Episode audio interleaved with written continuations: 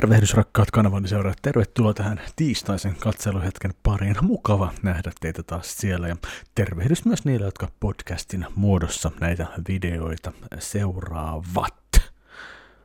Tätä nauhoittaessa meillähän on joulukin mennyt jo ohitse. Uusi vuosi on vallan nurkan takana, joten on korkea aika tehdä myös joulukuussa jonkinnäköinen vapaamuotoinen video, että teillä on jotain kuunneltavaa silloin, kun ette halua kuunnella, miten ilotulitusraketit poksuilee taivaalla, miten koiranne ulisee peloissaan, tai miten kaverit kännissä ördläävät, kun te haluatte olla vain hetken aikaa rauhassa ja kuunnella minun sulosointujani.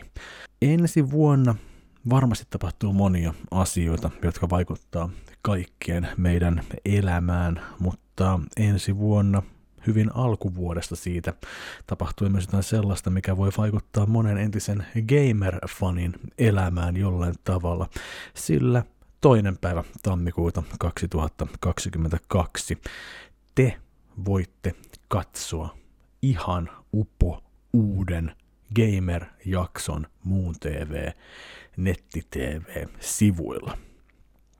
Edellisestä Gamer-jaksosta on ehtinyt kulua varmaan melkein yli kuusi vuotta, koska kaksituhattaviisitoista lopussa Gamer lopetettiin ja kyllähän sen takia tämä uusi jakso, joka nyt on, sit tulee katsottavaksi, sisältää niin paljon juttelua monesta aiheesta, että kannattaa se katsoa joko osassa tai kahdessa tai kerralla, ihan miten haluaa. Siitä voi saada enemmän irti myös, se katsoo monta kertaa. Mä ainakin aion katsoa sen monta kertaa sen jakson. Mä katsoin sen raakaleikkauksen tuossa pari päivää sitten ja mä olin siihen aika tyytyväinen.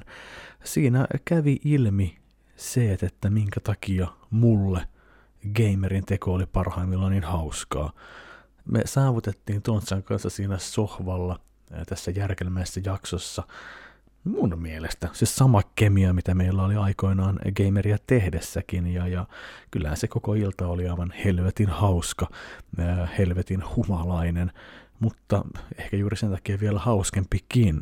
Itse kuvaustilanne, kun lähdettiin kuvaamaan uutta Gameria kuuden vuoden tauon jälkeen, oli aika erikoinen. Suoraan sanottuna mua jännitti. Mä en tiedä, mitä piti odottaa. Mä luulin, että mä tiedän, mitä pitää odottaa kuvausillalta, mutta kaikki tuntuu vaan menevän jotenkin ihan luonnollisesti, kun paikalle päästiin.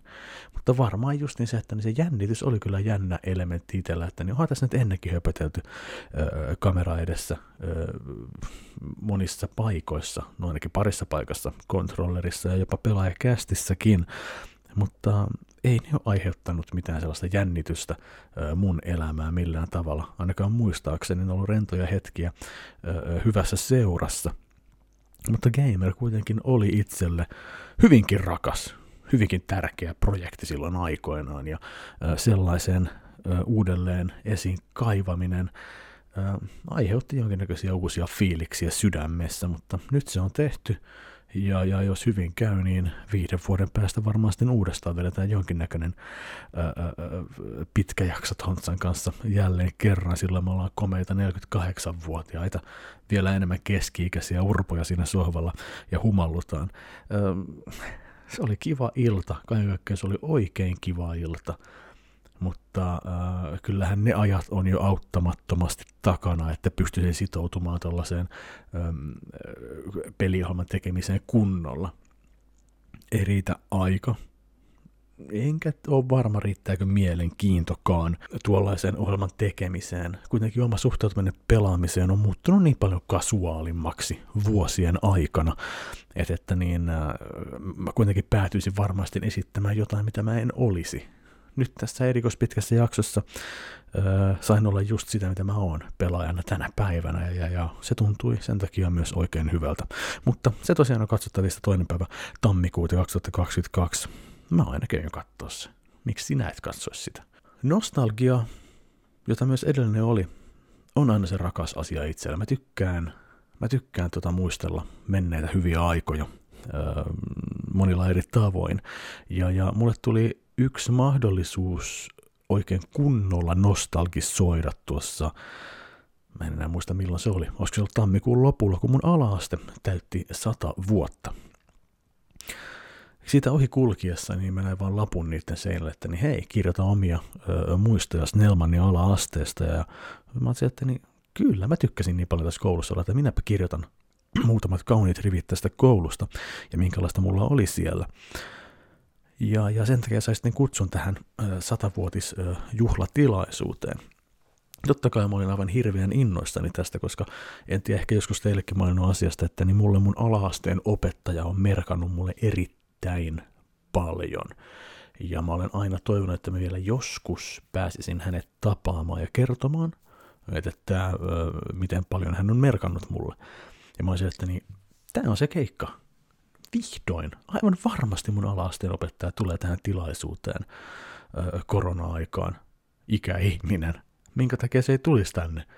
Varmaan se aisti, että mäkin on siellä ja merkkaan hänelle varmasti yhtä paljon kuin hän merkkasi mulle silloin neljäkymmentä vuotta sitten, no ei ihan, kolmekymmentäviisi vuotta sitten. No, pitkä tarina lyhyemmäksi. Hän ei ollut paikalla. Oli kuitenkin yksi mun aikakauden opettaja siellä paikalla. Ja hänen kauttaan sain sitten kuitenkin kuulla, että kyllä, kyseinen opettaja on vielä elossa.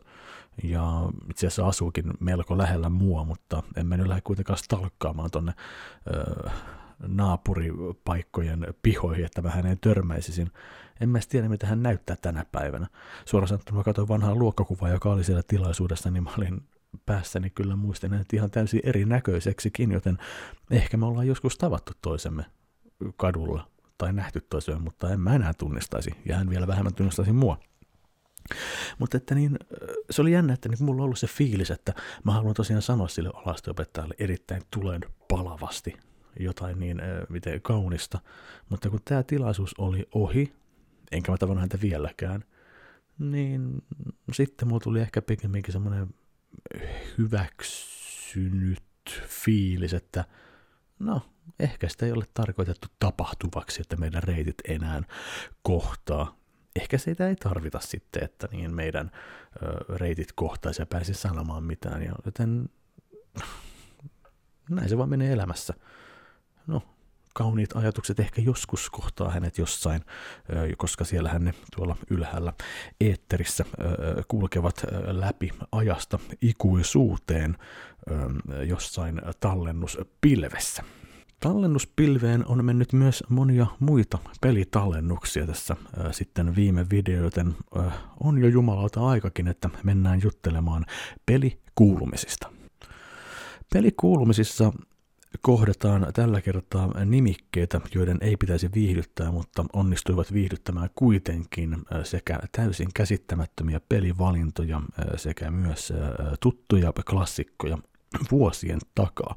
Mutta ensimmäisenä mä juttelen teille pelistä nimeltä Pokémon Brilliant Diamond. Kyllä, on taas aika sillä, että on ilmestynyt uusi Pokémon-peli. Tällä kertaa sain Berksalan avustuksella käsiini videopeli nimeltä Pokémon Brilliant Diamond, joka on uusio versio ilmeisesti muistaakseni G B A-pelistä, joka on ehostettu jollain tavalla kauniimmaksi videopeliksi nykyiselle Nintendo Switchille. Luonnollisesti kun kysyttiin multa, että kiinnostaisiko minua ottaa tämä arviokappale vastaan, vastasin rehellisesti kontaktihenkilölle, että niin herranen aika, taasko on aika yhden Pokémon-pelin, jota pelaan kymmenen tuntia ja totean sen jälleen kerran täysin samanlaiseksi kuin ne kaikki muut aikaisemmat Pokémon-pelit, mitä mä olen pelannut. Ja että totta kai otan sen pelin. Ja pelihän sitten saapui arvio tarkoituksiin. Suoraan sanottuna, toi oli se mun asenne, kun mä lähdin pelaamaan Pokémon Brilliant Diamondia ja, ja ensitunnit oli juuri sitä, mitä mä oletin. Se oli jälleen kerran yksi samanlainen Pokémon-peli. Peli, jonkalaisia mä olen nähnyt vuosien aikana lukuisia. Öö, ennen kuin mennään syvemmälle siihen, mitä Pokémon Brilliant Diamond-kokemus sitten tuo tullessaan, niin käydään vähän läpi siitä, että kun meistä on sanoistaan, että niin joo, olen pelannut lukuisia Pokémon-pelejä vuosien aikana, niin mä rupesin oikein listaamaan sitten, että niin mitä Pokémon-pelejä mä sitten oonkaan pelannut vuosien aikana. Ja tällaisen listan mä sain niistä öö, kyhättyä. Ensimmäinen Pokémon-peli, mitä mä omin käsin varmaankin pelasin, ei ollut edes oikea Pokemon-peli, vaan se oli Poke Park-niminen peli Nintendo Wiillä, joka me arvioitiin Rainen kanssa äh, Gameriin äh, sen ensimmäisenä vuonna vuonna kaksituhattakymmenen. Tämä kyseinen peli äh, tuli arvio äh, käyttöön Moon T V:lle ja, ja äh, suoraan sanottuna mä tähän se syötä Rainelle silleen, että no en varmana koske tuohon mitenkään ja ehkä oli ihan hyvä valinta, koska Pokeparkki oli vain minipelikokoelma perheen pienimmille, jota ei sen jälkeen ole kukaan muistellut hyvällä. Mutta ensimmäinen oikea Pokemon-peli sitten, mitä arvasin pelaamaan, oli Pelipoika-ohjelman kesäjaksoja. Ja tota, silloin oli Nintendo D S:llekin tullut vähän aikaa sitten äh, Pokémon White-niminen äh, videopeli. Ja se nyt taisi olla sitten ensimmäinen Pokémon-peli, mitä mä pelasin silleen kunnolla. Ähm, äh, ja yritin niin kuin sitä kautta ymmärtää, mitä Pokémon-juttu on. No. Musta ei tullut Pokemon-fania sen pelin myötä. kolme D S:lle taisi sitten myöttää Pokémon Rumble-niminen videopeli, joka oli, ja on itse asiassa vieläkin mun muistoissa, oikein viihdyttävä videopeli. Ei sen takia, että se oli Pokemon-peli, vaan sen takia, että sen pelaaminen oli kivaa. Ne oli sellaisia jotain pikkumekaanisia hahmoja siinä. Muistanko mä ihan väärin? Ja sitten niitä tapeltiin, ja se oli hauskaa. Joten tuota, niin, se on kyllä niin kuin, ää, aidosti niin kuin hämmentävin Pokemon-videopelituttuus, mikä mulla on. Ja mielestäni mulla on toi Nintendo kolme D S-peli edelleen kokoelmassa. Pitäisi varmaan tarkistaa, että miten se maistuisi tänä päivänä. Pokken Tournamenttia ilmestyi herran aika. Ilmeisesti sitten Gamerin loppuaikoina ja Pelipojen loppuaikoina ei kyllä Pokemonia käsitelty millään tavalla, mutta Pokken Tournament-niminen videopeli kyllä Wii U:lle eksyi mun käsiin ja se tuli testattua ja, ja sekään ei tehnyt musta Pokemon-fania. Äh, Pokemon Yellow-peli Game Boylle oli eksynyt mun kokoelmilta, tuli jonkun ostamani Game Boy-pelibundlen mukana ja se oli jälleen kerran sellainen yritys, että niin, no tätä mä rupean pelaamaan niin kuin oikeata Pokemon-peliä. Että nyt on jo aika, että Jarkko niin kuin oppii, että mikä tässä Pokemonissa hurmaa, mutta ei Pokemon Yellow Game Boylla ei iskenyt muhun millään tavalla. Sitten Pokemon Let's Go Pikachu vuonna kaksituhattakahdeksantoista. Tämä oli se Pokemon-peli, joka oli fanien mielestä jonkinnäköinen tyhmennys, öö, kenties. Ähm, joka yhdisti vähän niin kuin Pokemon Gouta äh, sekä Pokemon-pelejä.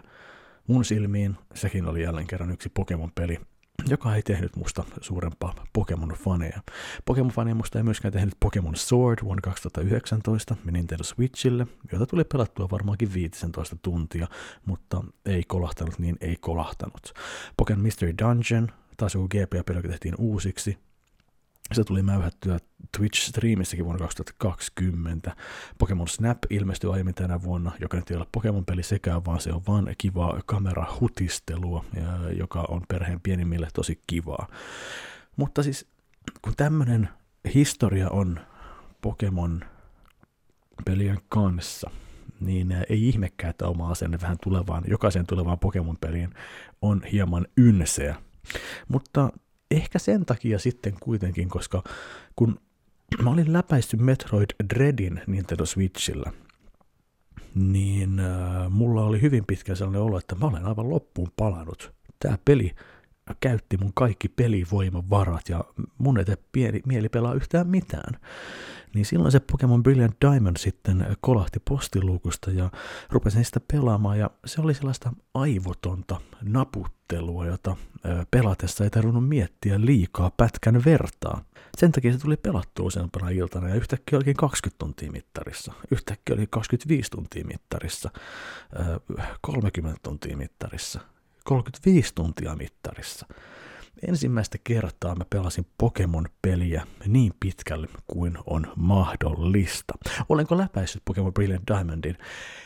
En, koska jokainen mun yritys päästä Elite Fourin jälkeen äh, Pokemon Championia vastaan äh, kamppailemaan on vienyt mut lähemmäksi voittoa, mutta mä en ole saanut kukistettua Pokemon Championin viimeistä lohikäärmettä, koska mun joukkueessa ei ole, ö, ö, oliko se jääperäistä Pokemonia, joka olisi hyvästä vastaan. Kolme kertaa mä oon yrittänyt Elite Fourin voittaa, joka onnistuu ihan helposti, ja sitten mennä tappeleista vastaan, mutta kolmannen kerran jälkeen mä olin sillä, että niin, mulla on nyt tämän avuton olo. Mä en pärjää tässä pelissä. Mä en tule tuota niin pomoa koskaan voittamaan. Ehkä on parempi, että mä en enää yritä. Ja laitoin pelin takaisin koteloon. Joskus vielä mä tuun kokeilemaan sitä, sitä tuota, tuota, ää, viimeisen pomon voittamista. Ja ehkä se silloin onnistuu. Ehkä mä onnistun, ehkä mä jaksan alkaa grindaamaan mun yhtä jääperäistä Pokemonia sitten sinne level kuusikymmentä tienoille, että se pärjää siinä kisassa sitten loppumetrille asti. Mutta tällä hetkellä se ei tunnu viisaalta ratkaisulta. Ää, Mua sitten tosiaan, että vaikka montakymmentä tuntia olen Brilliant Diamondia hakannut, niin ei se peli ole mun mielessä, ei ole mun muuttunut mun ajatukset Pokemon pelisarjasta millään tavalla. Mä edelleen sanon sitä, että niin mä saisin enemmän sitä pelistä irti, jos mä ostaisin siitä yhteisöllisyydestä ää, enemmän irti ja vaihtelisi ja yrittäisin kerää Pokedexiä ää, täyteen, mutta mua ei kiinnosta lähteä sellaiseen meininkiin. Ää, pelin ää, pilaa liika sössöttäminen siitä, ja, ja pelin pitää toimia myös omilla jaloillaan. Mä en pidä juurikaan Pokemonien ulkonäöstä, mä en pidä niistä hahmoina, mä en pidä pelin kirjoituksesta juurikaan, se ei mulle tuo mitään fiiliksiä, mutta aivottomana nappimäyhänä, sillä se menee. Ja se osui mulle oikeaan hetkeen. Ja, ja peli näytti tarpeeksi kivalta, ja sitä pystyi pelaamaan hetken tai pidemmän hetken, jos, niin, jos niiksen tuli. Ja ok pelikokemus Pokémon Brilliant Diamond. Jos sä oot Pokémon-fani, sä tykkäät sitä varmaan enemmän. Mutta jos sä et oo Pokémon-fani, niin tiedä, että se ei ole pelinä kummonen, mutta siihen voi koukuttua, jos hetki on oikea. Seuraavaksi mainitaan vielä toinen peli, mikä Berksalan avustuksella on tullut tässä menneiden kuukausien aikana, eli se on toi Big Brain Academy, Brain versus. Brain-niminen älypeli.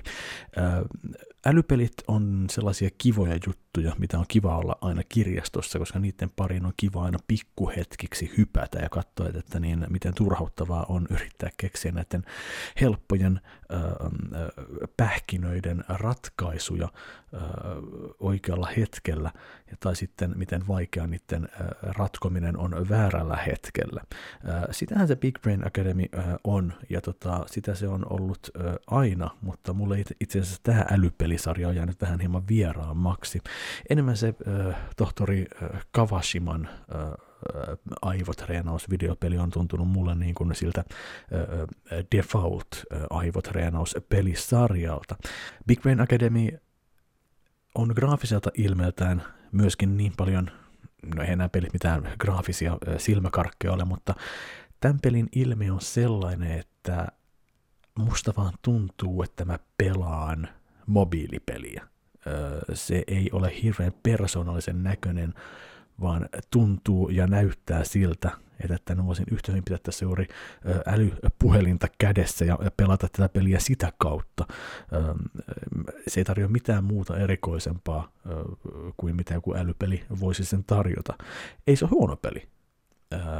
Eikä se ole tuota niin, eikä se tarkoita, että se ole hauska peli ollenkaan, mutta se on vaan se ilme vaan iskee mulle negatiivisella äh, sävyllä äh, päin naamaa. Minipelit, mitä kyseinen peli tarjoaa, äh, ovat ihan hauskoja, äh, ja niitä pystyy vaimo jatkamaan, kun itse olet niihin turhautunut, mutta mitään ihmeellisempää koukuttumista äh, toi peli ei mussa saanut aikaiseksi. Toisin kuin just niin se joku herra Kawashiman aivotreenauspeli, joka jotenkin saa sut aina palaamaan kertoen sen jälkeisen pariin mahdollisimman useana peräkkäisenä päivänä. Big Brain Academylla ei ollut samanlaista vaikutusta. Mä yritin silleen järkevästi sen tehdäkin silleen, että niin mä pelaan ää, isolla Switchillä tota, tota, Pokemonia ja, ja pikku Switch Litellä, niin pelaan Big Brain Academya siinä sivussa, mutta Pokemon voitti kyllä tämän kiinnostavuuskisan aika isosti, ää, kun nämä kaksi peliä kamppaili, mutta Big Brain Academy tarjoaa myös moninpelimahdollisuuksia, joten jos älypelit kiinnostaa, niin sellainenkin videopeli on saatavilla. toki kuukauden aikana on tapahtunut monia pelijulkistuksia, niin se on tullut pelattua jonkin verran. Suurin peli varmaan, mikä on ilmestynyt tässä siinä aikana, kun ei ole videot tehty, on Halo Infinite, joka Xbox Game Passiin on tullut myöskin heti ensimmäisenä päivänä. Öö, olen testannut Halo Infiniten monipeliä sekä itse yksinpelikampanjaa. Yksinpelikampanja teki muisen isomman vaikutuksen, mutta senkin pelaaminen on kuitenkin jäänyt jostain kumman syystä, koska mä tykkäsin siitä menosta kuitenkin. Halopelit on ollut vähän sellaisia, no näitä on kiva testaa, koska kuulemana on ihan kivoja, mutta ähm, Halo Infinite antoi sellaisen fiiliksen, että sun ei tarvitse välittää Halo-pelisarjasta, että tämä maistuisi, joten äh, mahdollisesti sitä yksinpelikampanjaa jatketaan sitten jossain vaiheessa, kun on äh, F P S-fiilis tässä taloudessa. Mutta kyllä sitten sen Pokémon Brilliant Diamondin höykytyksen jälkeen, kun näistä päässyt läpi, niin rupesi miettimään, että mitä helkkaria mä nyt tässä pystyn tekemään. Ja kuten useasti ennenkin, niin Xboxin Game Pass on oiva peli antamaan apua näissä tilanteissa. Ja pitää nyt ihan niin kuin rehellisesti taas kerran teille puhua, rakkaat kanavani seuraajat. Niin paljon kuin minäkin mäyhään, ei kun anteeksi, niin paljon kuin minäkin räyhään ö, sitä vastaan, että, että trofien ja achievement-pisteiden perässä ja niiden takia pelaaminen on ö, täysin naurettavaa, eikä edes oikeaa pelailua, niin mäkin olen vaan ihminen ja pitää sanoa, että niin mäkin olen siihen taas sortunut pitkän tauon jälkeen. Xbox Game Passiin tuli sillä hetkellä, kun olin masentunut Pokémon Brilliant Diamondin aiheuttamasta karvasta kalkista, sinne tuli rypäs lasten pelejä. Ja heti kun mä näin ne, mä olin silleen, että niin, haa, helppoja achievement-pisteitä. No mutta siitähän mä saan jotain syytä pelata tällä hetkellä jotain, koska mulla nyt ei ole mitään fiilistä pelata mitään muuta, joten tänne ryhmähaupeliä ja, ja tänne Race with Ryan, näähän on aivan loistavia pelejä, jos haluaa achievement-pisteitä, koska loistavia pelejä ne ei ole. Luonnollisesti mä olin myös silloin siitä, että ryhmähaupeli miellyttänee myös mun lapsia, koska kyllähän tämä ohjelma on heille tuttu. Nuorempi toki enemmän niistä tykkää, mutta kun he näkivät ryhmähaupelin iskän pelikonsolissa, niin olihan he ihan täysin myytyjä. Ähm, mutta se ei tarkoita sitä, että mä ulkoistin achievement-pisteiden hankkimisen heille, ei ollenkaan. Minä hoonasin ne itse omalla ajallani silloin, kun lapset ei kattonut, äh, ja voi hyvänen aika. Ryhmähaupeli on videopeli, joka kertoo ryhmähaun ryhmästä ja heidän seikkailuistaan, ja siitä saa helpolla tuhat achievement pointsia. Siinä ei kauan nokkatuisuuksia tuhat achievement pointsia ryhmähaun pelistä. Peli on helppo. Öö, olisinkohan mä kerran joutunut yhden levelin pelaat uusiksi, kun mä olin missannut jonkun yhden lähteen, että mä sain puuttuvat neljä koiran keksiä. Ei, anteeksi, puhu roskaa.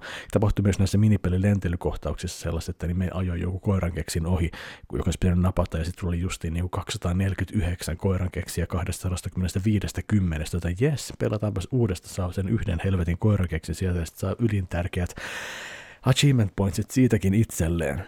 No, se peli on hoidettu. Ja sen jälkeen, koska nälkä oli niin kova achievement-pisteisiin, niin otettiin pelattavaksi sitten Race with Ryan-niminen kart-peli. Tämä peli onkin sitten sellainen, että mulla on tuolla mun Discordissa, johon löytyy linkki videon alapuolelta, ää, käyttäjä Dyna ää, taisi vinkata. Hän pel- kokeilee sitä peliä ennen mua, että, että niin häntä hävetti pelata sitä videopeliä. Ja voin allekirjoittaa tämän fiiliksen. Mä testasin sitä eka kertaa, mua naurattiin sen köppöisyys ja ankeus, koska se on kart-peli, huonosti tehty sellainen, mielikuvitukset on, jossa on ehkä viisi rataa ja toiset viisi rataa on sen samat radat toiseen suuntaan. Ja tämä on rakennettu ärsyttävän kakaran ympärille, joka nimeä Ryan tottelee YouTubessa.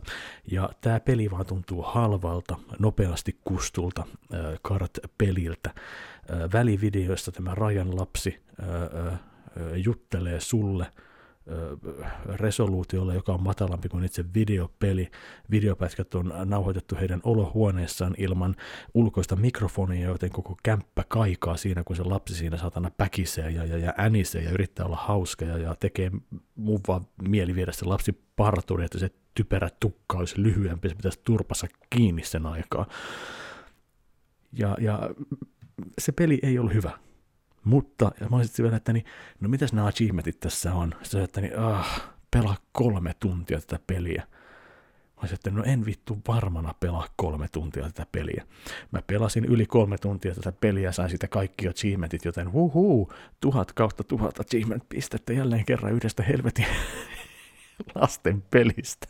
Sen verran kuitenkin oli järki päässä, että kun aloitin kolmatta lasten peliä, Game Passin kautta pelattavaksi. Sinne tuli myös joku Ben kymmenen Power Trip-niminen videopeli. Niin sitä mä olin silleen, että niin mä jaksoin pelaa sitä sit silleen jonkin aikaa. Ja sitten että niin Jarkko, tää ei ole enää hauskaa. Tässä ei ole mitään järkeä, että sä lähdet näitä achievement pointteja keräämään ö, tällaisia pelejä pelaamalla. Tämä on typerää, lopeta, sulla ei ole hauskaa, joten Ben kymmenen ja Power Trip jäi sitten kesken, koska se oli videopeli, joka oli huonosti tehty, mutta siinä oli myös liikaa kaikkea tehtävää, että sen pelaaminen ei, ollut, ei tuntunut enää niin nopealta kuin ryhmäauto tai Race with Ryanin pelaaminen, joten se achievement pointsien jahtaus loppui siihen, mutta oli mulla sitten vielä kolmaskin peli, josta mä sain täydet tuhat achievement pointsia, koska Firewatch-niminen videopeli tuli myös Game Passiin. Ja Firewatchihan totta kai on hyvä videopeli, ja, ja mainio videopeli sen lisäksi myöskin. Mä olen aiheesta tehnyt video vuonna kaksituhattaseitsemäntoista tälle kanavalle, ja mä olin itsekin vähän yllättynyt, että hitto, siitähän on noin pitkä aika, kun mä oon tämän videopelin pelannut. Että niin, kyllähän sen voisi pelata uudestaan läpi, koska mä tykkään sitä ihan hirveästi. Eli Firewatchihan on äh, kävelysimulaattoriksikin voidaan sitä sanoa äh, oleva videopeli, jossa äh, hieman ehkä jopa traumatisoitunut mies lähtee kesäksi töihin metsän öö, vahdiksi öö, ja sitä kautta juttelee radiopuhelimella toisessa vartiotornissa olevan naisen kanssa. Ja sitten tapahtuu asioita, jotka saa pelaajan mielenkiinnon öö, aikaan, öö, joka saa pelaajan mielenkiinnon öö, vangittua. Ja, ja se seikkailu oli helkkarin hyvä jälleen kerran. Pelin tapahtumat ei todellakaan olisi niin hyviä ja niin koukuttavia, ellei pelissä olisi yhtä kaikkien aikojen parasta ääninäyttelyä, mitä siinä nyt on. Pelissä on siis lähinnä vaan ääninä tämä mies ja se toinen tornassa oleva nainen. Juttelee toisilleen ja pelkällä sillä hyvällä ääninäyttelyllä ne onnistuu maalaamaan kuvan ihmisistä, jotka aidosti välittää toisistaan, joilla on paljon annettavaa toisille, jotka ymmärtää toisiaan, jotka kokee yhdessä asioita ja mitkä jännittää heitä. Se on upea videopeli ja, ja sen voi pelata helppojen achievement-pisteiden takia tai sen voi pelata sen takia, että se peli on oikeasti hyvä. Mutta oikeasti ne molemmat tulisi aika, aika siinä pelatessa, siinä sivussa. Ainoastaan yhden jouduin katsomaan oppaasta, että mitäs täällä, mitäs nyt toi puuttuva tulee, ja se sitten löytyi helposti se kilpikone sitä veden rannasta. Joten tuota niin, se siitä. Sen jälkeen Jarkon Achievement Points-huoraus on loppunut, ja, ja äh, nyt ei ole jahdattu niitä enää äh, hetkeen tässä taloudessa. Äh, pelaaminen kuitenkin on jatkunut. Ja mä toivon ihan hirveästi, että mä ehtisin pelaa ennen vuoden päätöstä läpi ton Game Passin kautta ilmestyneen, äh, tai sinne ilmestyneen pelin nimeltä Gunk, G U N K, joka on, äh, laskeudutaan äh, oudolle planeetalle, siellä on kaikkea tällaista outoa mönjää, eli tätä gunkkia. Sun sankaritar pystyy imuroimaan sitä ja selvittämään vähän, mitä saarella tapahtuu, ja vallan kivaa tuollaista indie tasoloikka seikkailua. Siis se peli ei ole tarjonnut mitään niin kuin kummallista. Se ei ole putsleja ollut mulle vielä yhtään. Siinä vaan lähinnä kävellään tässä uudessa planeetassa, skannaillaan juttuja, opitaan niistä, saadaan resursseja, voidaan päivittää sun ää, ää, ää, imurikättä Ja, ja sitten ihmetellään, että niin mitä ihmettä täällä on tapahtunut meitä ennen. Ja olenko mä nyt kolmannessa päätehtävässä siinä. Ja, ja ainoa negatiivinen asia, mitä mä siitä sanon, on, että mun pää menee siinä maastosta tosi helposti sekaisin. Ja siinä ei ole mitään minimäppiä siinä pelissäkään, joten mä oon jatkuvasti sillä, että niin tuleeko mä tuolta vai tuleeko mä tuolta. Jotenkin se peli on tietysti sillä, että niin siitä puuttuu sellainen selkeä ö, ö, ö, opaste, joka neuvoisi sut oikeaan paikkaan.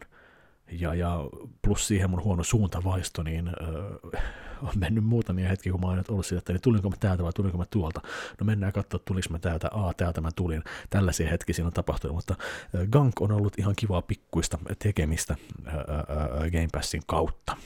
Mutta joo, siis koska vuosi kaksituhattakaksikymmentäyksi tulee päätökseen, niin jokainenhan näitä varmaan on listannut vähän pelejä, mitä on vuoden aikana tullut pelattua läpi, ja niin mäkin olen tehnyt. Öm, olen kirjannut jokaisen vuoden aikana pelatun pelin läpi, ja niitä on yli kolmekymmentä, mutta se on varmaan riippuu siitä, miten niitä sitten ö, lasketaan, että mikä on pelattu läpi ja mikä ei, ja onko tuo edes erillinen peli, koska täällä listalla on mukana myös D L C, jotka on tullut pelattua läpi. Mutta että saadaan alulle, niin tammikuun ensimmäisenä päivänä kaksituhattakaksikymmentäyksi pelasin läpi Pegle kakkosen kampanjon. Ja heti perään näköjään innostuin tällaista kuulla peleistä, koska Zuma's Revenge tuli myöskin pelattua kampanjaltaan läpi kahdestoista tammikuuta. Siinä sivussa näköjään kuitenkin on tullut pelattua jotain muutakin vähän narratiivipohjaista peliä.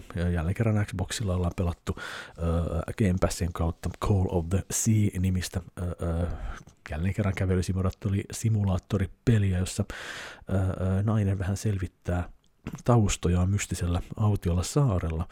Muistaakseni tämä videopeli oli ihan koukuttavakin. Ja, ja tarinaan, tarinaa kerrottiin äh, erittäin mukavasti siinä videopelissä, ja maisemat oli kauniita. Näköjään tammikuussa mä oon pelannut kahdeksan peliä läpi, joka on aika, aika huikeata tahtia ollut näköjään öö, mulla silloin, mutta siinä on näköjään ollut jälleen kerran joku achievement pointti meininki öö, tammikuussakin, öö, koska Fractured Minds-niminen videopeli ei saanut kenellekään yhtään mitään, ja mäkin löysin sen videopelin vaan, kun mä googletin, että niin mikä videopeli olisi helpoin tapa, mikä Game Passin peleistä on helpoin, että saa tuhat achievement pointsia, ja Fractured Minds äh, oli siellä listalla, ja oliko se just, että siinä meni seitsemän minuuttia, että sait ne kaikki achievementit siitä, ja se peli oli niin kuin, äh, me, tervetuloa pääni sisään masennuksen tai joku semmoinen peli, mutta se näytti justiin niin kuin joltain, joka on oppinut Unityä käyttämään, tekee sillä videopelejä justiin, ja se ei ollut muuta, mitään muuta kuin helppo tuhat achievement pointsia. Switchillä tuli läpäistyä tammikuussa ensimmäinen Super Mario Bros, koska oli kai sen aika mulle. Ja sitten mä hyppäsin Donkey Kong Countryin Super Nintendon emulaattorin kimppuun siellä Nintendo Switch Onlineissa, ja pelasin Donkey Kong Countryn läpi.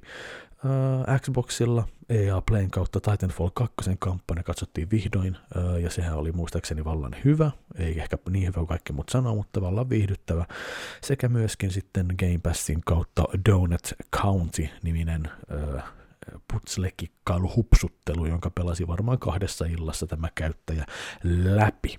Helmikuussa sitten ilmestyi digitaalisena ää, kotimainen Control ja sen Ultimate Edition-versio. Ja, ja se tuli pelattua sitten toista kertaa läpi, äh, Control-videopeli. Ja tämä toka pelukertahan oli äh, Controlista mulla sellainen, että niin, mä otin äh, one-shot-killit päälle. Kun ensimmäisellä pelukerralla jututtiin monta kertaa moniin mäihe- ja räihinä kohtiin, niin, niin kun otti one-shot-killin päälle, niin peliä pystyi pelaamaan aivan eri tavalla, ja pomotkin kaatui yhdestä laukauksesta, ja se oli mulle aivan helvetin nautinnollinen kokemus. Siihen päälle pelattiin myös Control the Foundation sekä Control A W E-lisärit, jotka mä olen lisännyt myös läpäistyksi videopeleiksi tähän mukaan, koska ne on itsenäisiä seikkailuja. Helmikuussa nähtiin myös Nintendo Switchillä Super Mario kolme D Worldin äh, porttaus Wii Ulta, äh, ja siinä sivussa myöskin Bowser's Fury-niminen lisäpaketti tuli pelattua pelattua läpi. Helmikuun lopulla PlayStation viisi tuli taloon ja sitten sain paumakseni sitä kautta myös tuon mukana tulleen Astros Playroom videopeli, joka esitteli PlayStation viisi erittäin monella tavalla ja se kampanja tuli pelattua läpihte. Seuraavaksi näköjään PlayStation viisi hyppäsin Sackboy A Big Adventure pelin kimppuun ja se tuli läpäistyä kahdestoista maaliskuuta. Sitten palattiinkin Xboxille ja Alan Wake's American Nightmare standalone seikkailu liittyi läpäistyjen pelien joukkoon. Sitten jatkettiin PlayStation vitosella ja Spider-Mani tuli maaliskuussa pelattua läpi. Ja Xboxille hypättiin huhtikuussa ja Little Acre-niminen point and click seikkailu on myöskin läpäisty. Sitten muistan, että oli jotain, että mitä hittoa mä nyt tämän pelaan, ja, ja poimin vaan sieltä Max The Curse of the Brotherhood-nimisen videopelin, ja se ei ollut kovin kaksinen putsle-tasoloikka, mutta pelasin se kuitenkin loppuun asti. Rain on Parade, videopeli tuli Game Passiin, Donut County-henkinen ö, videopeli, jossa sä olet sadepilvi, ja välillä muistaakseni jotain muutakin, ja teit hassuja juttuja ihmisille. Ö, Xbox rupesi tuomaan F P S-boosteja vanhoihin peleihin, ja Far Cry neljä sai sen takia myös uutta potkua kylkeä, ja mun piti vaan äh, kokeilla vähän Far Cry neljä nytten kuusikymmentä F P S-nä, mutta pelasinkin koko pelin jälleen kerran läpi. Kesä oli kauneimmillaan, ja Ratchet and Clank Rift Apart ilmestyi, ja vaikka se peli ei itselle ollut mikään huippukokemus, niin läpi vedettiin se. Nintendo Switchille pelattiin Mario Golfin Super Rushin kampanja läpi, ja sitten oltiinkin pulassa, että mitä pelataan, joten pikkupeleihin palattiin kuten alkuvuodesta, ja Feeding Frenzy-niminen äh, kalojen syöttämispeli äh, tähmät.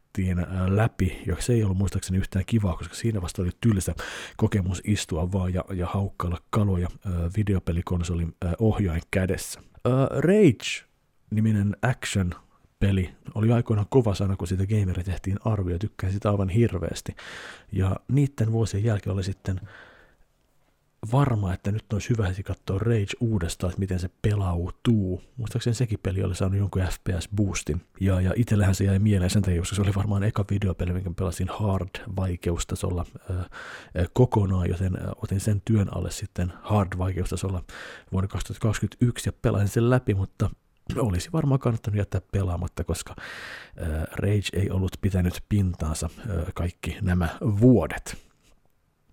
Medium oli yksi videopeli, joka Xboxilla julkaistiin ennen PlayStation viisi, ja sen piti olla jonkinnäköinen näyttävä videopeli, mutta itselle taisi olla lähinnä vaan tylsä kokemus öö, se öö, tekele. Sen sijaan vuoden kovin yllättäjä Boyfriend Dungeon pelattiin elokuussa läpi, ja öö, sehän oli vähän niin kuin sellaista dungeon-hakkaamista, mutta myös ihmissuhde simulointia, joka oli niin mielenkiintoinen kokemus, että on jäänyt erilaisuudellaan mun muistiin erittäin mukavana kokemuksena. Tämä on ollut aika, aika silkkaa Xbox-voittoista mun vuoden pelailut, mutta Rajian and Ancient Epic, suoraan sanottuna aika lailla olen unohtanut tämän videopelin kokonaan, äh, mutta Batmanin Telltale Series-peliä sen sijaan voi muistella vähän lämpimämmin. Sehän on, äh, oli Allan onnistunut äh, visuaalinen pelinovelli. Artful Escape, tämän piti olla varmaan mukavaa tekemistä äh, hienoin musiikin säästävänä, mutta itsellesi oli vain myötähäpeä aiheuttava äh, videopeli, jonka tuskailin läpi äh, kauhistellen sen pitkäkestoisuutta. Mutta sitten lollakin on lokakuusta ja Metroid Dread meni läpi, kuten muistatte, ja sitten nämä Firewatch, Paw Patrol ja Race with Ryan on tässä vaiheessa viimeiset pelit, mikä on läpäisty vuonna kaksituhattakaksikymmentäyksi, joten onko tässä nyt kolmekymmentäneljä nimikättä, mitkä on läpäisty, mutta jos ottaa vaikka nuo lisäosat veke, eli The Foundationin, A W E:n, niin ehkä sanotaan, että niin karvan alle kolmekymmentä peliä tulee pelattua vuoden aikana läpi ää, uusilla konsoleilla ja vähän vanhemmillakin konsoleilla. Mutta siis justiin onpas hankala sitten lähteä sanomaan, että mikä olisi mun vuoden paras peli, koska suoraan sanottuna, kun on tätä leff, leffalistaa tai pelilistaa, niin mä oon vaan sillä, että niin, Bowser's Fury, hyvä esimerkki siitä, mitä tuleva Super Mario voi olla, mainio kokemus itsellä, mutta siis aivan niin kuin ylivoimaisesti vaan nousee parhaaksi videopeliksi tänä vuonna, mitä on pelannut, niin Metroid Dread. Se on se, mikä on mun vuoden paras peli, ja se fiilis vaan vahvistui juuri äsken, kun kävin tuon listan läpi, ja huomasin, miten unohdettavia videopelejä on pelannut tänä vuonna, mutta hei, ei siinä mitään. Metroid Dread on loistava videopeli, ja, ja, ja ylpeänä voin sanoa, että niin, öö, se auttoi mua ymmärtämään sitä, mitä ne Metroid Dread-pelit, öö, niin kuin Metroid-pelit on öö, monelle, ja miten, on ollut, öö, miten hyviä ne on ollut kaikki nämä vuodet, joten Metroid Dread, Jarkon vuoden peli. Populaarikulttuurilaarilla ei ole käyty aikoihin, sen takia, että mä en ole juurikaan katsonut elokuvia. Nyt kuitenkin muutamia on tullut katsottu, joten käydään edes niin läpi tässä, että saadaan lisää mukavaa pituutta tähän vuoden päätösjärkälle jaksoon. Okei, okay, uh, Impractical Jokers the movie. Mikä? Niin moni voi sanoa täällä Suomessa, koska Impractical Jokers uh, ei ole täällä ymmärtääkseni kovinkaan tunnettu televisio-ohjelma. Minkä takia mä siitä välitän? No sen takia, että tämä mun lempipodcasti Tell em Steve Dave, ähm, siinä on yksi äh, heidän jäsenistään mukana tässä komediaryhmässä, joka tekee Impractical Jokers nimistä äh, piilokamera-ohjelmaa. Kyseinen T V-sarja on siis suosittu Jenkeissä ja ilmeisesti myös Englannissa. Ainakin siellä on äh, live-kiertuetta tehneet pojat ja ovat saaneet myytyä O kaksi Areenan niin kuin seitsemän iltaa putkeen loppuun. Mutta mä olen nähnyt tästä T V-sarjasta vaan pätkiä silloin tällöin. Ja ne on ollut mulle sille, että niin parhaimmillaan joo, ihan kivaa, yllättävää. Mutta suurimmalta osa ne on ollut sille, että niin, ah, tää on niin tekemällä tehtyä jenkkimenoa, joka mua ärsyttää lähinnä, eikä naurata mua.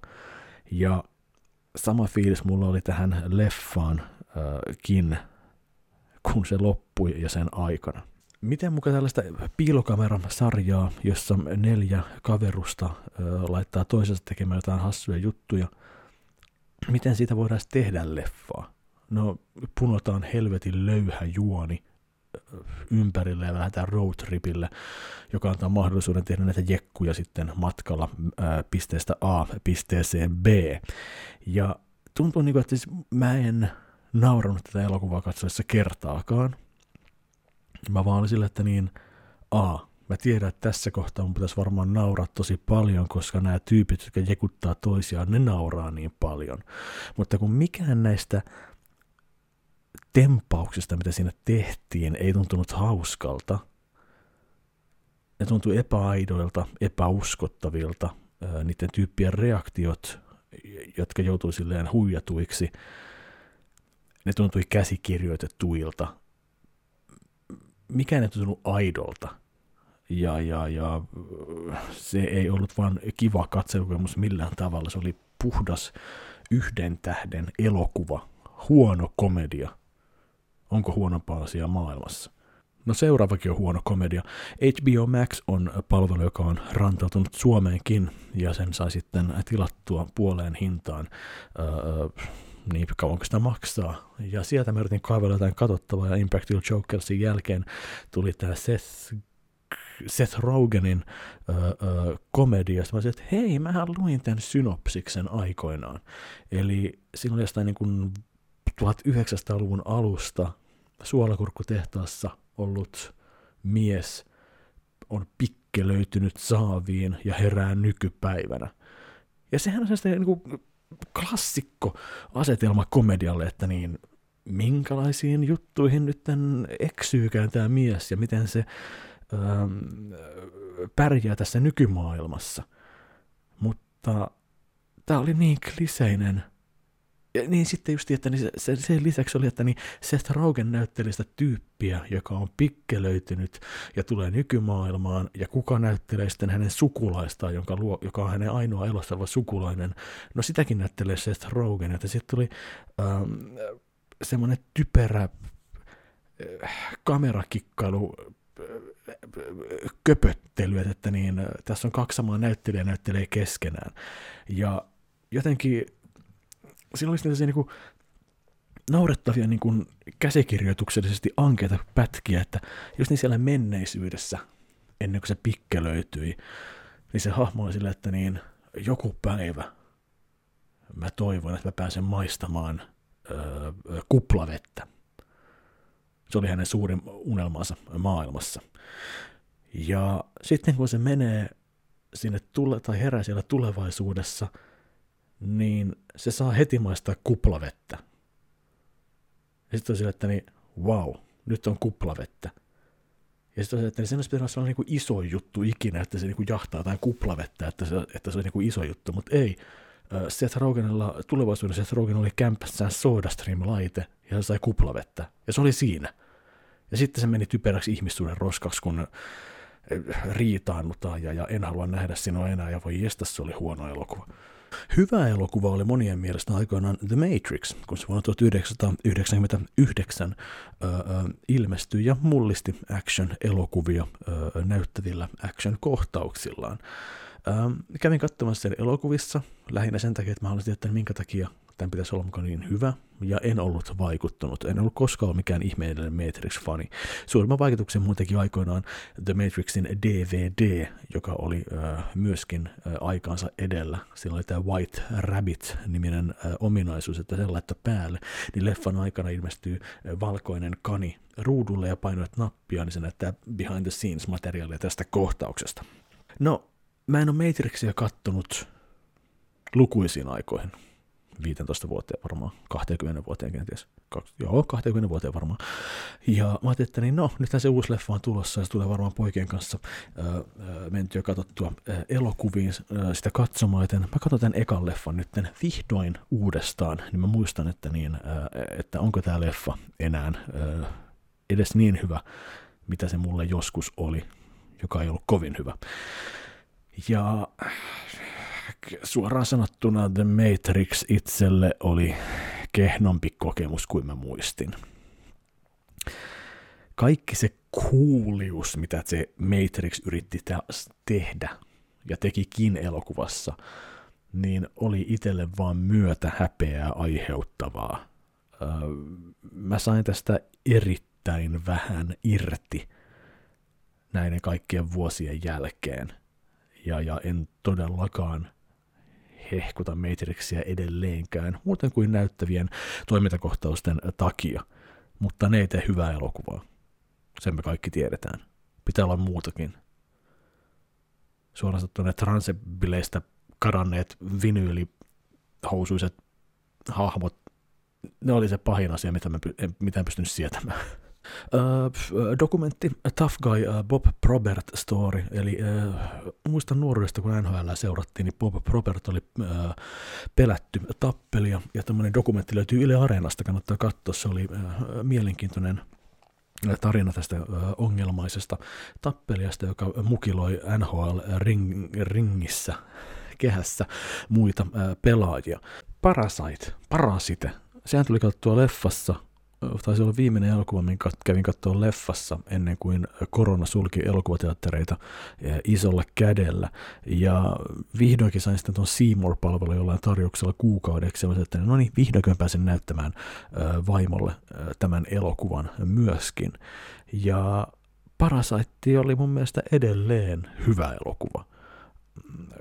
Se oli rakennettu kyllä vieläkin toisella katsemiskerralla niin hyvin, että äh, mäkään en ole enää varma, että mitenkäs tämä juttu nyt menikään ja mitä tässä kävikään. Se on ovella kertomus perheestä, joka onnistuu keplottelemaan itselleen työpaikat saman rikkaan perheen katon alta, mutta kuinka sitten käykään. Se oli tuota, mä olin vaimolle näköjään sitten sepostanut innoissaan tätä, tätä leffan tapahtumia, kun mä olin sen nähnyt, ja se oli silleen, Että, että niin, äh, tää on tosi tylsää katsoa, kun mä tiedän tismalle, mitä tässä tapahtuu nyt. Mutta sitten kun siinä rupesi tapahtua niitä juttuja siinä elokuvassa, niin oli hauska katsoa hänen ilmettään, koska hän ei todellakaan tiennyt, mitä oli tulossa äh, sitten nurkan takana. Ja, ja se oli hieno kokemus. Hauska elokuva, hyvä elokuva, hyvin rakennettu äh, ja, ja palkintonsa ansainnut elokuva. Toinen elokuva C-more-palvelusta äh, oli myös sellainen, minkä mä olisin mennyt leffateatterin katsoa anniskelun näytökseen. Eli tämä on tämä tanskalaisen Thomas Winterbergin viimeisin elokuva Druk, eli Another Round, eli Vielä yhdet, taitaa olla suomalainen nimi. Ja se on tarina juuttuneista miehistä keskiään kynnyksellä, jotka kuulee teoriasta, että ihminen on syntynyt nolla pilkku viisi promillen vaje sisällään. Ja sen takia he rupeavat sitten miettimään, että, että, että niin, kokeillaanpas sitten sitä, että, että yritetään pysyä siinä nolla pilkku viisi promillen humalassa ja katsotaan, miten elämä sitten menee. Ja, ja monella, itse asiassa kaikilla on siitä erittäin hyviä kokemuksia sitten pian, ja asiat tuntuu luistavan, musiikki kuulostaa paremmalta, työ maistuu paremmalta, ihmissuhteet tuntuu luistavan enemmän kuin on pienessä hönössä koko ajan. Sitten ruvetaan lisäämään kierroksia, ja sekin tuntuu menevän ihan mukavasti, mutta aina kaikki bileet kuitenkin loppuu jossain vaiheessa, ja pitää tajuta lopettaa ennen kuin käy pahasti. Ja se oli elokuvana... Siinä oli, se oli hämmeä, siis käytännössä iloitsi näiden äh, ihmisten puolesta, kun asiat tuntui rullaavan ja tuntui olevan mukavaa äh, pienessä äh, pierussa tehdä asioita, mutta koko elokuvaa alleviivasi sellainen surullisuus, että nämä miehet ovat oikeasti onnettomia ja sen takia ne juht- ryhtyy tähän. Ja kokemuksena vallan kiva elokuva. Ei Winterbergin parhaita elokuvia kuitenkaan, kyllä se menee sinne jahdin suuntaan, se parhaan Winterbergin elokuvan niin, ää, titteli puhtaasti, mutta ää, vallan kivaa ää, katsottavaa oli Druk. Ja sitten, ää, mä en tiedä tästä elokuvasta yhtään mitään, mutta yhtäkkiä internet rupesi puhumaan siitä, että Don't Look Up-niminen komedia on dupattu suomeksi Netflixissä. Ja sitten rupesi tulemaan myös artikkeleita, että niin, ää, tämä on ää, liian... osuva kuvaus maailman nykytilasta. Ja mä että niin, no, kuulostaa ihan kiinnostavalta. Katsotaan nyt sitten komedia, jossa on pääosassa Leonardo, Leonardo DiCaprio ja Jennifer Lawrence, ja Adam McKay on sen ohjannut. Ja se oli kyllä, totta kai, se on hyvinkin alleviivaava. Ja tätä tajutteko, että tässä on vähän niin kuin vertauskuvia tähän maailman nykymenoon, että suuri kriisi menossa, mutta mieluummin ihmiset kiinnittää huomiota johonkin turhaan, tai jos kiinnittää, tai sitten jos media kiinnittää huomiota tähän oikeaan ongelmaan, niin se sitten leimataan ää, paskapuheeksi ja, ja mieluummin uskotaan ää, jotain toista hahmoa ja, ja uskotaan hassuihin teorioihin. Mutta silti se elokuva ei tuntunut saarnaavalta. Turhauttavalta joo, ei saarnaavalta, mutta ää, siinä oli myös hauskoja hetkiä. Se on hyvin musta komedia. Ja on se musta komediakin mun mielestä.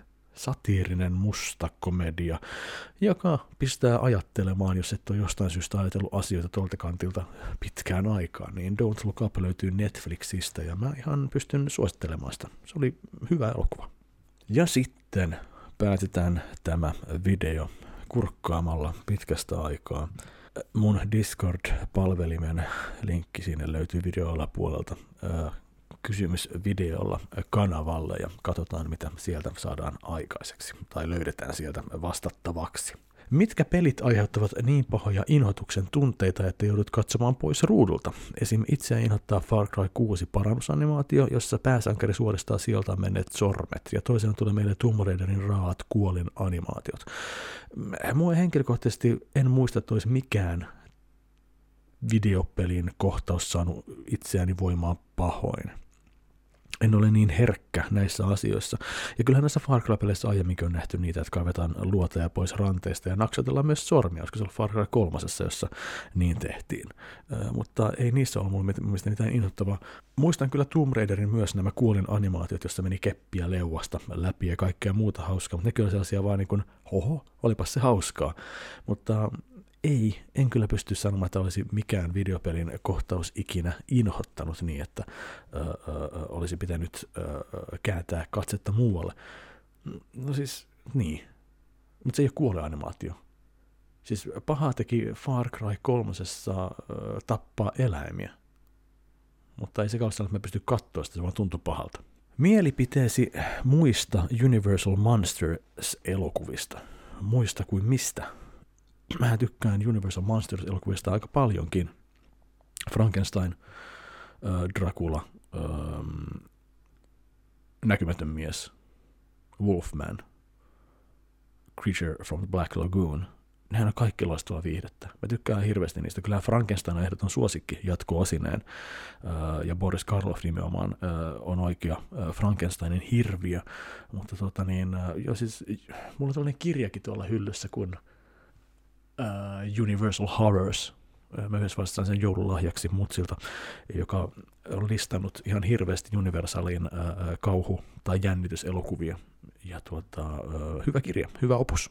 Mikä on hauski ja vitsikkään lausahdus, mitä tullut vastaan suomalaisessa kulttuurissa? Onko se raastepöydästä voipi aloitella, vai kenties mennääks panee vai pannaaks menee?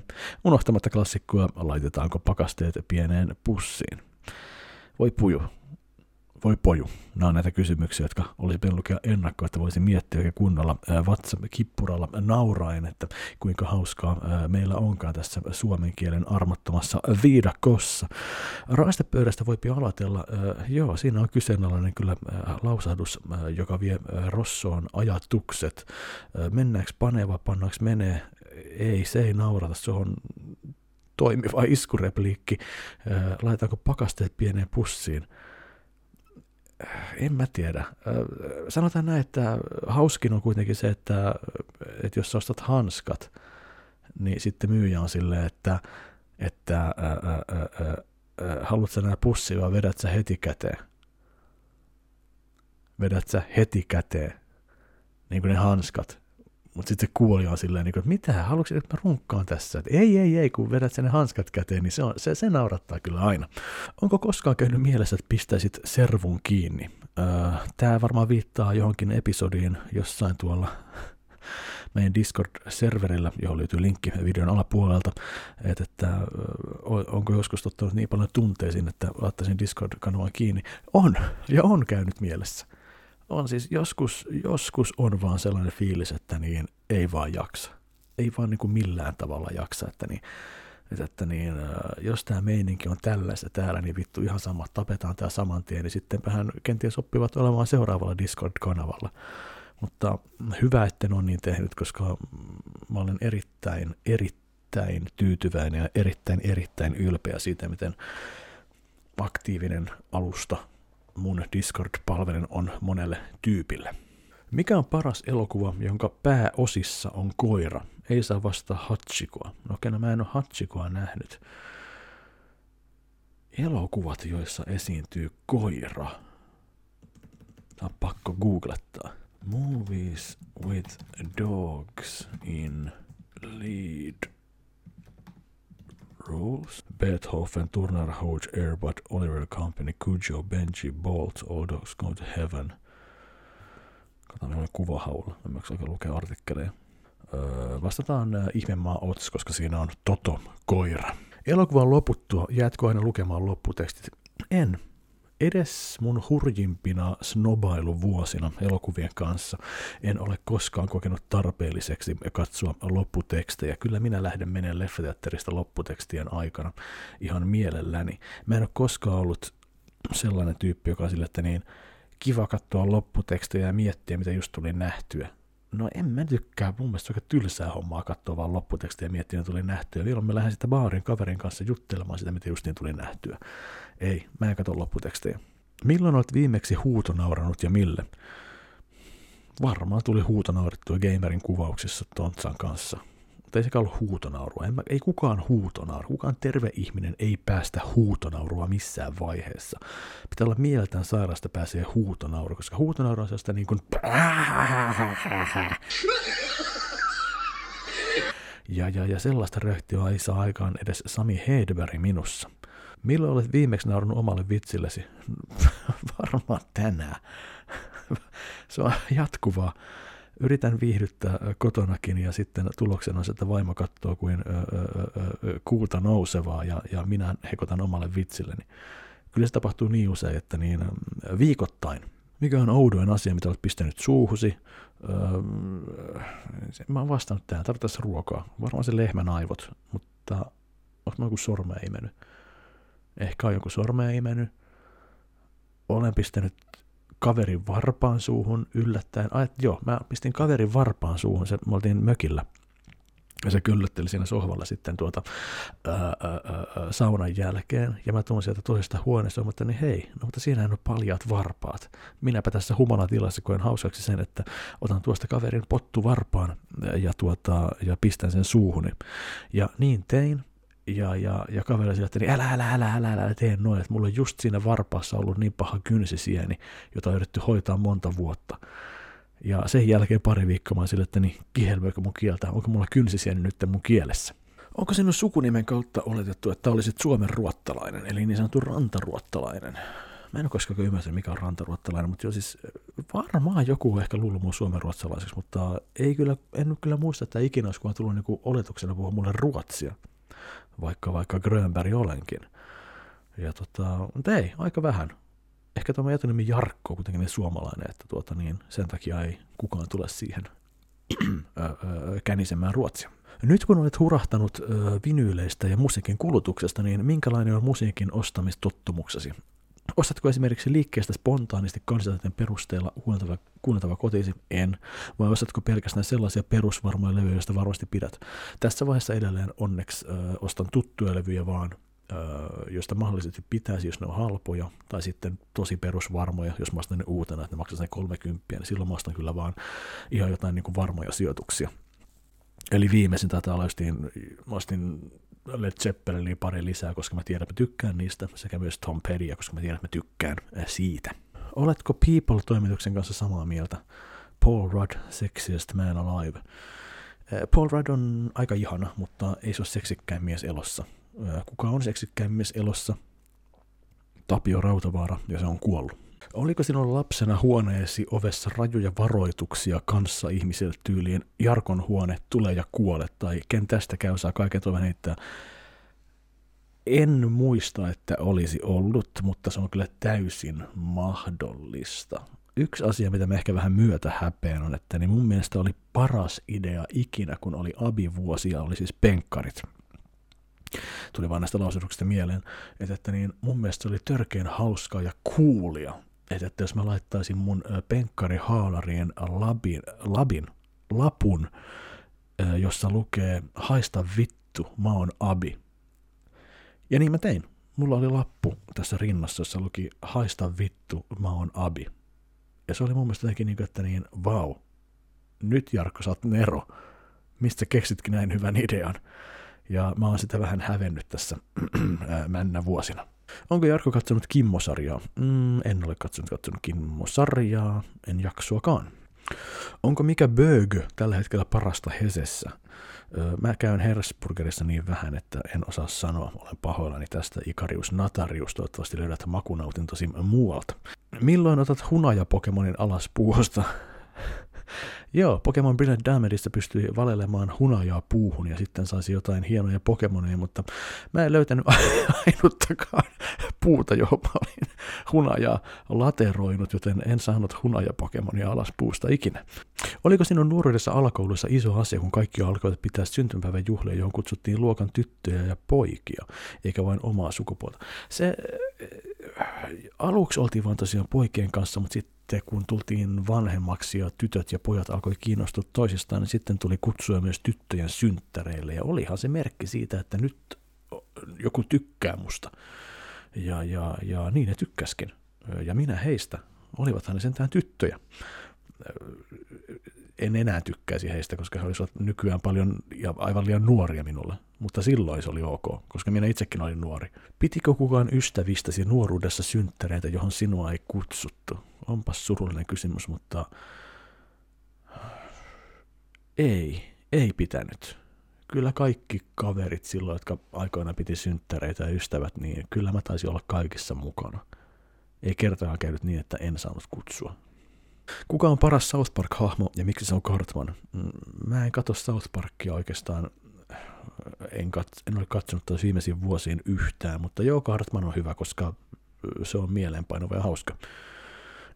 Ostitko mitään Black Fridayna? Ostin uudet kuulokkeet. Oliko se tuote oikeasti alennuksessa? Ehkä. Miksi juontaja ei arvosta filosofi Niiloa enää? No just vittu ton takia, että kaiken maailman kusimulkut jaksaa pitää kyseistä hahmoa jonain komedian jumalana. Ja jaksavat käyttää omaa aikaansa siihen, että analysoivat netissä jotain nettihahmoa, joka on oikeasti vaan vähän syrjäytynyt mieshenkilö. Häntä seurataan vuodesta toiseen, päivästä toiseen, tunnista toiseen intensiivisemmin, vaikka kyseinen käyttäjä ei ole mitään muuta kuin helppo naurun aihe sille kusipäälle, joka jaksaa katsoa sitä edes hetkeä. Vaikka kyseisen herran videot ei ole edistynyt tai menneet mihinkään suuntaan vuosikausiin, niin silti on kymmeniä tuhansia ihmisiä, jotka kokee, että on ok silti kiusata kyseistä herraa ja, ja perkele. Mikä on sun unelma-ammatti? Kerron, kun tiedän, mikä se voisi olla. Ketkä näyttelijät näyttelevät aina samaa henkilöä? Esimerkiksi Dwayne Johnsonista aina Rockia. Joo, en mä tiedä. Just niin, katsoin sitä Don't, Stand, Don't Look Up-elokuvaa. Mä sillä, että niin, mä en Leonardo DiCapriota kyllä hirveästi uskon missään roolissa. Mä näen aina vaan Leonardo DiCaprion. Hyvänä vastapainona oli just Meryl Streep siinä elokuvassa, jota mä en nähnyt Meryl Streepinä. Se on harvinaista, mutta... Noita näyttelyitä on, jotka ei tarvii näytellä liikaa. Ja siis Leonardo DiCaprio näyttelee Leonardo DiCapriota hyvin, sama kuin Tom Cruise näyttelee Tom Cruisea hyvin. Mutta että niin, ei, ne, ei ne saa mua uskomaan, että he ovat jotain muuta kuin he ovat itse siinä elokuvassa. Jos tilat ravintolassa Medium pihvin, niin kuinka kaukana pihvin on mielestäsi oltava siitä Mediumista, että ennen kuin kehtaat valittaa? Hyvä kysymys.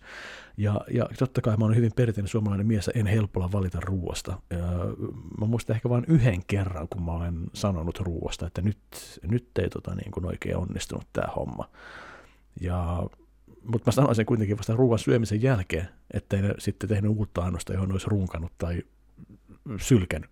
Mikä asia pitäisi normalisoida ja miksi se on puistoon kuseminen? Riippuu puistosta hyvin paljon. Leikkipuistoa ei kannata mennä kusemaan missään nimessä. Kusetko muuten suihkussa? Öö, en kotona. En kotona. Harmittaako sinua aina, kun jostain konsoli-eksusta tuleekin P C-versio? Hei, me vastasin itse asiassa tuohon kysymykseen tulevalla Gamerin jaksolla toinen tammikuuta kaksituhattakaksikymmentäkaksi Moon T V-kanavalla. Mikä on oma veikkauksesi? Kenestä on tehty kaikista eniten? Tältähän he näyttävät nykyään juttuja. Veikkaisin, että se on MacGyver.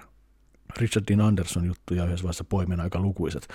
Ilta-Sanomia ja Iltalehden sivulta, joka oli juuri näitä, että MacGyver on nykyään läski ja kaikkea tällaisia.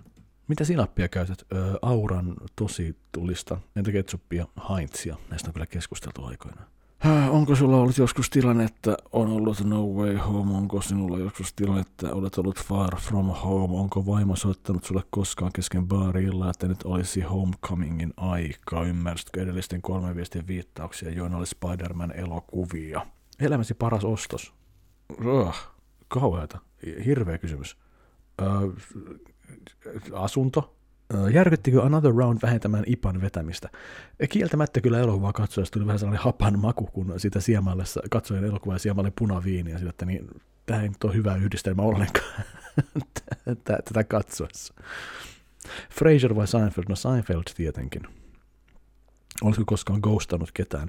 Mahdollisesti, mutta ainakin olen halunnut välillä ghostata joitain ihmisiä. Ei kun hemmetti, nyt, jo nyt tuli semmoinen ghostaustarina mieleen. Itse asiassa tämä oli kyllä vanhan, vanhan koulukunnan tapasta ghostaamista. Ää, aikoinaan jotain kautta mä hain tyttökirjekavereita. Kirjekavereita, ne on paperille kirjoitettuja lappuja. Ja joku tyttö mulle vastaskin. Ja... Sitten liian nopeasti se ilmoitti, että niin se on tulossa koulun kanssa. Mä olin silloin yläasteella. Se on tulossa koulun kanssa ää, tuota, tuota, ää, luokkaretkelle Helsinkiin, että haluaisinko tavata. Ja mä olisin, että no, sitähän tässä niinku, vähän niinku tarkoituksena on, että, että, että joo, tavataan vaan. Ja sitten sovittiin treffit muistaakseni Tuomiokirkolle. Mutta se tyttö ei tullut yksin paikalle, vaan se oli ottanut kaverin mukaan. Ja se sen kaveri oli sitten niin ärsyttävä, itse tyttö oli oikein nätti ja viehättävä, että niin mulla meni maku koko hommasta.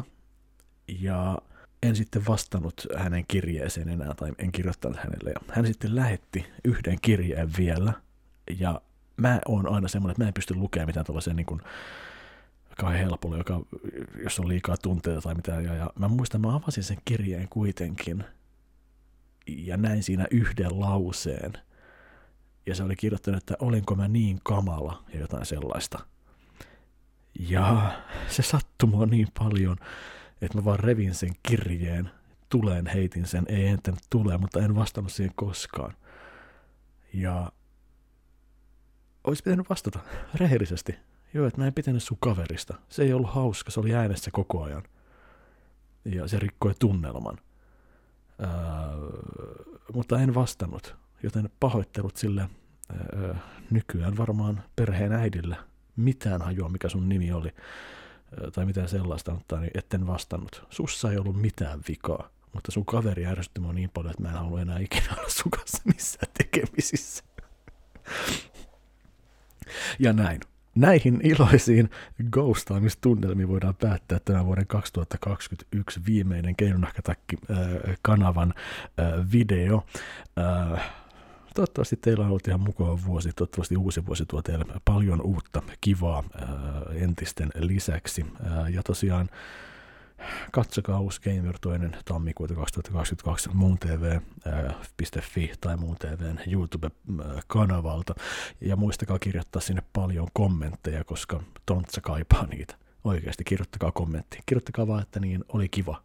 Ja sitten lähettäkää se. Se merkkaa Tontsalle tosi paljon. Enempää mä pystyn tähän sanomaan. Se video oli tässä. Keinonahkatakki miitti. Sehän on ensi vuonna, joten olkaa valmiina. Yksityiskohdat siihen julkistetaan ihan lähiaikoina. Muistakaa, että minä rakastan teitä. Moikka.